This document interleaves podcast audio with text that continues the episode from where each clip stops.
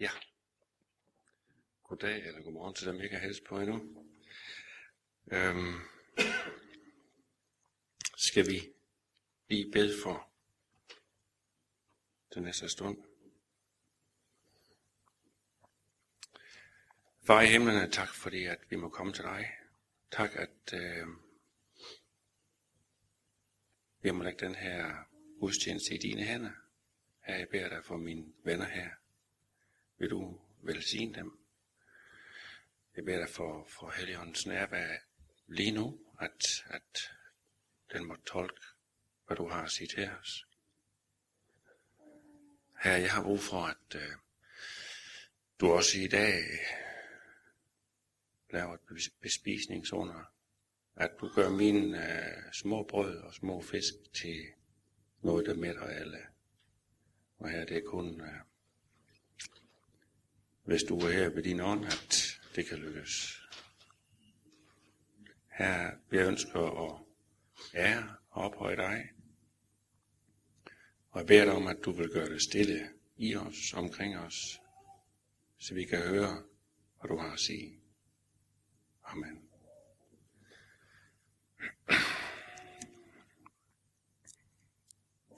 Jeg vil gerne læse et par vers fra jer, eller for jer, fra Johannes evangeliet, kapitel 16, vers 5-11.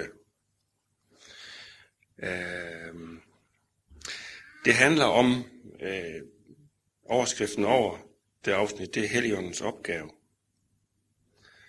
Øh, hvor jeg læser så de her vers nu. Nu skal jeg snart tilbage til ham, siger Jesus, der sendte mig, og ingen af jer spørger mig længere, hvor jeg går hen. I er fyldt af sorg og uro på grund af det, jeg har fortalt jer. Men I må tro mig, når jeg siger, at det er bedst for jer, at jeg går bort. Kun hvis jeg går bort, kan vejlederen komme til jer. Og når jeg er gået bort herfra, vil jeg sende ham til jer. Når Helligånden kommer, vil han afsløre folks forkerte opfattelse af synd, retfærdighed og dom.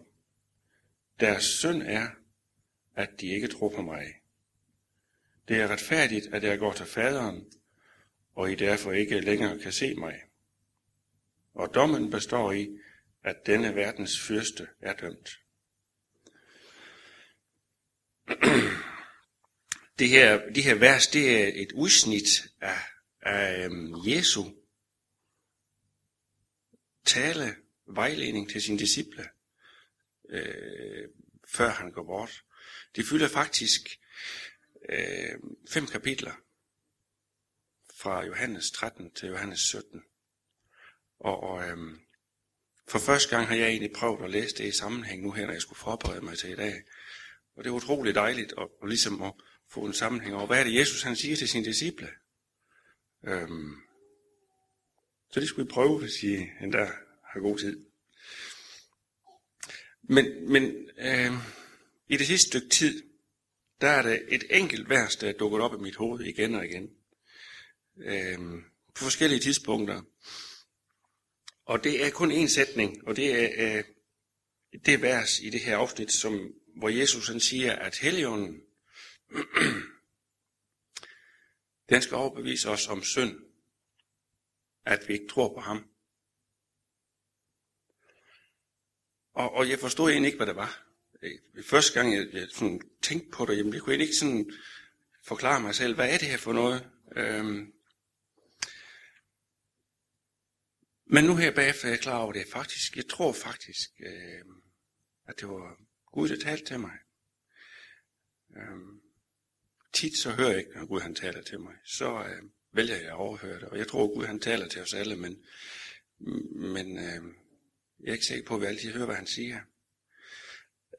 Gud han taler så sagte, nemlig. Så det er kun, hvis man vil høre med troens ører, at vi kan høre. Og, og, og se i bagspejl med det her vers, så har det været hver gang, jeg har rettet mit fokus det forkerte sted hen. Så har hans øh, stille påmindelse kommet og sagt, øh, Henry, synd det er, at du ikke tror på mig. Jeg kan give jer et eksempel. Øhm, jeg har egentlig gennem den sidste time imellem fulgt med i den der øh, stærke debat, der har været i medierne om, om den danske folkekirkes hvilelse af homofile. Og det, det, det har fyldt mig med sorg og forvirring og frustration, øh, når jeg hører sådan nogle kloge mennesker, teologer og biskopper udtale sig om det ene og det andet. Øh, og de kaster om sig med skriftlige argumenter. Og nu er det, det lyder måske meget til forladeligt. Men jeg kan ikke forstå det helt, at de mener, som de gør. Og jeg kan finde skriftsteder, der underbygger, hvad jeg mener. Men jeg kan ikke rigtig bruge dem til noget over for de her mennesker. Jeg kan højst bruge dem til at slå dem i hovedet med de her skriftsteder. Argumentere. Og så bliver jeg optaget af rigtigt og forkert i forhold til de her mennesker. Det er faktisk en rigtig god farisæisk tankegang, tror jeg. Rigtig og forkert og, og så længe jeg er det, så, så tror jeg faktisk, at øh, Satan han kan læne sig tilbage og hygge sig. Fordi at bare han kan få os kristne til at skændes og diskutere skriftsteder og være uenige og snakke om lærer, så kan han sådan set holde fri. Fordi vi har fokus det forkerte sted. Og så er der det her enkelte vers, det dukker op igen. Synd, at I ikke tror på mig. I den her øh, Jesus instruktion til sine disciple, der siger han blandt andet også et andet sted i Johannes kapitel 15, vers 4 og 5. Øhm, Afbryd ikke forbindelsen til mig, så vil jeg heller ikke afbryde forbindelsen til jer. Lige som grenene på en vinstok kun kan bære frugt, hvis de bliver på stokken, så kan I kun bære frugt, hvis I bliver i mig, og I henter jeres kraft fra mig. De, der bliver i mig, bærer mig en frugt. Men uden mig kan I intet udrette. Men jeg synes især den sidste sætning, det er, uden mig, der kan I intet udrette. Så kan vi jo egentlig være nok så dygtige. Fordi at, jo, vi kan udrette en masse uden Jesus. Det kan jeg i hvert fald. Men det er ikke Guds gerninger, jeg gør. Jeg kan have nok så mange rigtige meninger. Jeg kan være nok så overbevist og passioneret og diskutere. Men hvis ikke det er sammen med Jesus og sender ham, så hjælper det ingenting. Jeg kan udtænke en masse ting, men Gud han kan ikke bruge det til noget. Og det bringer intet liv, og det frelser ingen. Vi her i den rige øh, Vesten, vi lever jo nærmest et liv, som, som vaccinerer os mod et tæt fællesskab med vores skaber og frelser. Øh, vi kan langt hen ad vejen øh, tænke og tro og tale, som vi vil. Og øh, vi kan desværre også for mig at se, øh, lad vores bil, bibel ligge frit frem, uden at åbne den. Og uden at vi behøver at være bange for, at der er nogen, der opdager det. Vi er på mange måder ikke afhængige af Guds hjælp og nærvær. Og nu taler jeg måske nok ud fra egen erfaring, så I må hænge på, hvis I er nogen af jer, der kender det. Jeg kan øhm, sige, at jeg har ikke lige tid at læse i dag. Jeg har ikke tid sammen med Jesus, for jeg har, øhm, jeg har travlt. Jeg faldt lige over avisen, og så kom jeg ikke længere, for der var en masse spændende artikler, jeg skulle have læst og orienteret mig om. Jeg har brug for at slappe af, så ja, synes, jeg kunne med god samvittighed sætte og surfe på internettet og spille Farmville på Facebook. Er der nogen, der kender det? Øhm, det er vigtigt at følge med i, hvad der sker i verden. Så jeg skulle selvfølgelig se til hver Og så blev jeg lige hængende og faldt i søvn, faktisk. Det er ikke noget forkert i de her hverdagsting. Øh, men det kan godt være en fristelse til at springe over en stille stund med Jesus. Det er det for mig indimellem. Der var en, en kinesisk præst for nylig, som jeg læste om, som sagde, at øh, han vil ønske, at kineserne aldrig kom i samme situation som os i den rige Vesten. hvor der var frihed og velstand, der ledte de troen væk fra Jesus. Kina er ved at blive et sekulariseret samfund, og deres velstand den stiger, og forfølgelsen af de kristne falder. Men han sagde, at han foretræk forfølgelse, for så vil de kristne være nødt til at søge ind til Jesus og være afhængige af ham. Og det synes jeg er tankevækkende. Det er et paradoks, øh, at der er forfulgte kristne, der vil give alt, hvad de ejer, for at få en bibel. Og de er villige til at risikere at komme i fængsel for at mødes og holde bønnemøde. Og jeg skal tage mig sammen for at sætte tid af, måske bare 10 minutter om dagen til at læse i min bibel og være sammen med Jesus. Synd, det er ikke at tro på mig, siger Jesus. Det kan, og det der tro, det kan også være ikke at være sammen med ham. For der kommer troen. Jeg vil gerne koble et andet begreb til ordet tro. Og det er ordet kende. I Johannes 17, vers 3, der står der, Det evige liv er at kende dig, den eneste sande Gud, og Jesus Kristus, som du har sendt. Jesus, han, han ønsker at kende dig og mig. Og han ønsker, at vi skal kende ham. Øh, han ønsker ikke bare, at vi skal øh, tjene ham i kirken om søndagen. Han ønsker, han ønsker en relation. Han ønsker, at vi er sammen med ham, og at dele liv med os. Og, og, og de ord, øh, Bibelen bruger, som beskriver det her, det er faktisk noget, Øh, det er noget, der er nogle intime ord. Det er, nogle, det er ikke bare en, en bekendt. Det er noget, som er en person, der er tæt på. Jesus han siger i, i Johannes 15, vers 14 og 15, I er mine venner, hvis I gør, hvad jeg påbyder jer. Jeg kalder jer ikke længere tjener, for tjeneren ved ikke, hvad hans herre gør. Jeg kalder jer venner, for alt, hvad jeg har hørt fra min far, har jeg gjort kendt for jer. Det er ingen hemmelighed.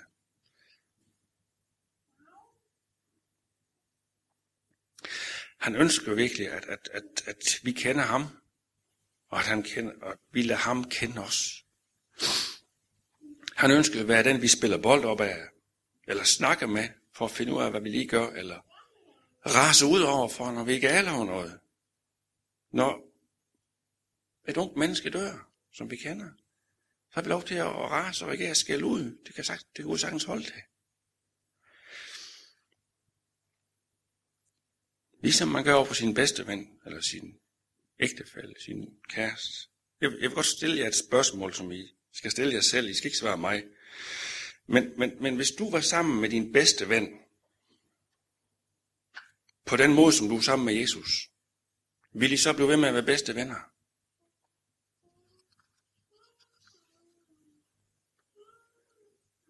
Jeg er ikke sikker på, at venskabet med min bedste ven, vi kunne holde til det. Men jeg lever højt på Guds grænseløse kærlighed til mig, og at han blev ved med at komme igen. Og nok så væsentligt, når jeg dropper det der venskab, så går jeg klip af den velsignelse, der jeg bliver tæt på ham. Jeg hørte en, en prædiken som ung. Øh, jeg kan ikke huske ret meget af den. Jeg kan huske, uh, han prikkede over, uh, at i den prædiken, der sagde han noget om bed uden ophør, siger Paulus. Og jeg blev fuldstændig modløs og tænkte, det kan jeg jo ikke, altså. Så meget kristen kan jeg ikke være, altså. Det, det kan ikke lade sig gøre. Det, det er ikke mig. Og så dog, så kan man måske godt alligevel, for man skal jo ikke bede med ord. Men man kan godt være sammen med Jesus hele tiden. Jeg har erfaret i hvert fald, at de gange, hvor det har lykkes mig sådan gentagende gange at være sammen med Jesus dagligt og læse og bede, at øh, så er han også tæt ved mig. og så popper der et skrift op i mit sind, når jeg har brug for det. Øhm,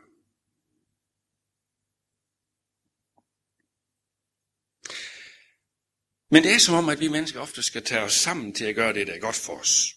Det er både åndeligt, det er også fysisk. Øh. Det at være sammen med Jesus, det er egentlig ligesom at løbetræne. Jeg vil godt øh, erkende, at øh, min dejlige kone, hun har efter lang tids ihærdig opfordring fået mig lokket med til at løbetræne. Øh, og øh, det har så godt stykke tid nu. De første par gange, der tror jeg, jeg skulle dø. Altså, det, efter 800 meter eller en halv kilometer, så slæb benene hen ad jorden, og jeg kunne ikke få vejret. Puh, men, men nu, har jeg, nu har jeg så holdt væk i nogle måneder. Og hvis jeg springer over en gang, så har jeg faktisk brug for det. Så, har jeg, så, så, så skal jeg altså sted i morgen, for, for jeg mangler det. Og sådan er det også sammen med Jesus, tror jeg. Jo mere du er sammen med ham, jo har du brug for det.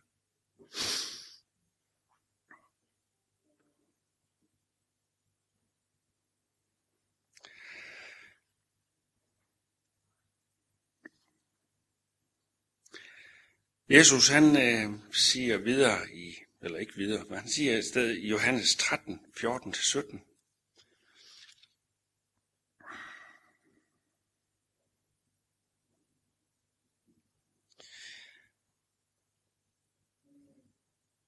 I oplever først velsignelsen, når I handler på det, I ved. Prøv, prøv lige at smage på det. Vi oplever først velsignelsen, når vi handler på det, vi ved.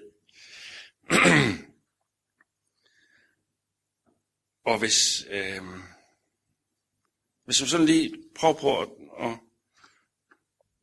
at, at tage et lille eksempel med, med I kender fortællingen om, om Peter, der er ude at sejle på Genesarets sø sammen med de andre disciple, og så kommer Jesus gående hen over vandet. Og, og, og først så bliver de bange, og, og så kan de godt se, det er Jesus. Og så Peter, som er den her, buh, han gør lige, hvad han tænker. Han siger, Jesus, jamen, øh, hvis det er dig, så sig, at jeg skal komme ud til dig på vandet. Øhm, og det gjorde Jesus selvfølgelig. Og Peter gik derud, og så længe Peter han, han kunne holde blikket stift rettet på Jesus, så kunne han gå på vandet. Lige så snart han kiggede ned, så sank han. Øh, men Peter han handlede dog. Har du tænkt, hvordan du vil reagere, hvis du sagde den båd der? Jeg tror nok, jeg vil sige, hej Jesus, jeg tror på, det er dig, men jeg bliver her i båden. Ikke? Og det er egentlig det, vi gør mange gange også i praksis. Vi tror på, hvad han siger, men vi handler ikke på det. Vi går ikke ud på dybt vand der, hvor, hvor det er. Det eneste, der kan holde os op, det er Jesus. Vi, går, vi tør ikke våge at gå derud. Jeg gør ikke. Hvor jeg synker ned. Hvor jeg risikerer at synke ned. Og blive til grin og forsvinde. Alt muligt. Jeg holder mig på det sikre. Men, men, men Jesus han siger egentlig, at, at det, hvor, vi, hvor han har sagt noget til os, og det, hvor vi er blevet bedt om at gøre noget, så gør det. Han, han længes efter, at vi tør tage en chance og vi tør at handle på hans ord.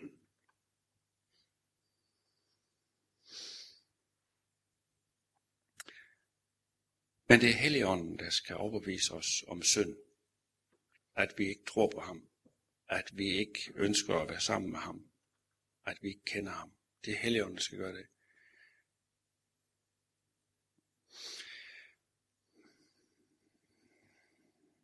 De næste øh, to vers vil jeg lige sige en lille smule om. For Helligånden den skal også overbevise om retfærdighed, står der i vers 10.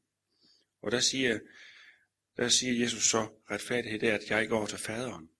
Og det synes jeg egentlig ikke, øh, det er sådan, jeg har tænkt på det et stykke tid, og jeg kan ikke få det til at give mening, men det er så, øh, heldigvis har jeg en gammel bibel liggende hjemme, hvor der nævner hver vers og henvisninger til andre vers, som tit forklarer det vers, du læser.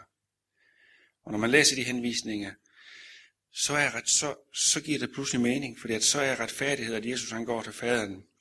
Det er, han siger egentlig, at vi kan kun blive frelst. Vi kan kun blive retfærdiggjort, hvis vi tror på ham, Jesus, og hvad han har gjort. Så er vi retfærdiggjort. Det er det, Helligånden skal overbevise om. At det er intet andet, der frelser en, en Jesus, en Golgata.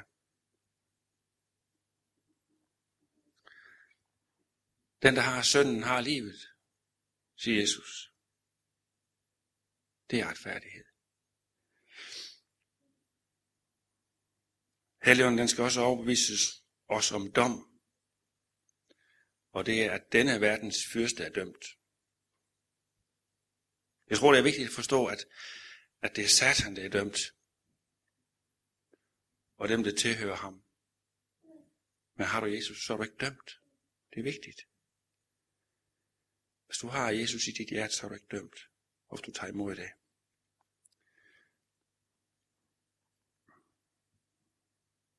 Jeg bliver ofte fristet til øh, at være hans hjælpedommer. Det er sådan en behagelig position. Du gør det forkert.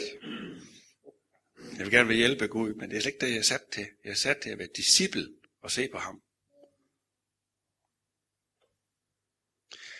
Og det skal jeg koncentrere mig om. For min egentlige søn, det er, at jeg ikke tror på ham, at jeg ikke kender ham. Amen.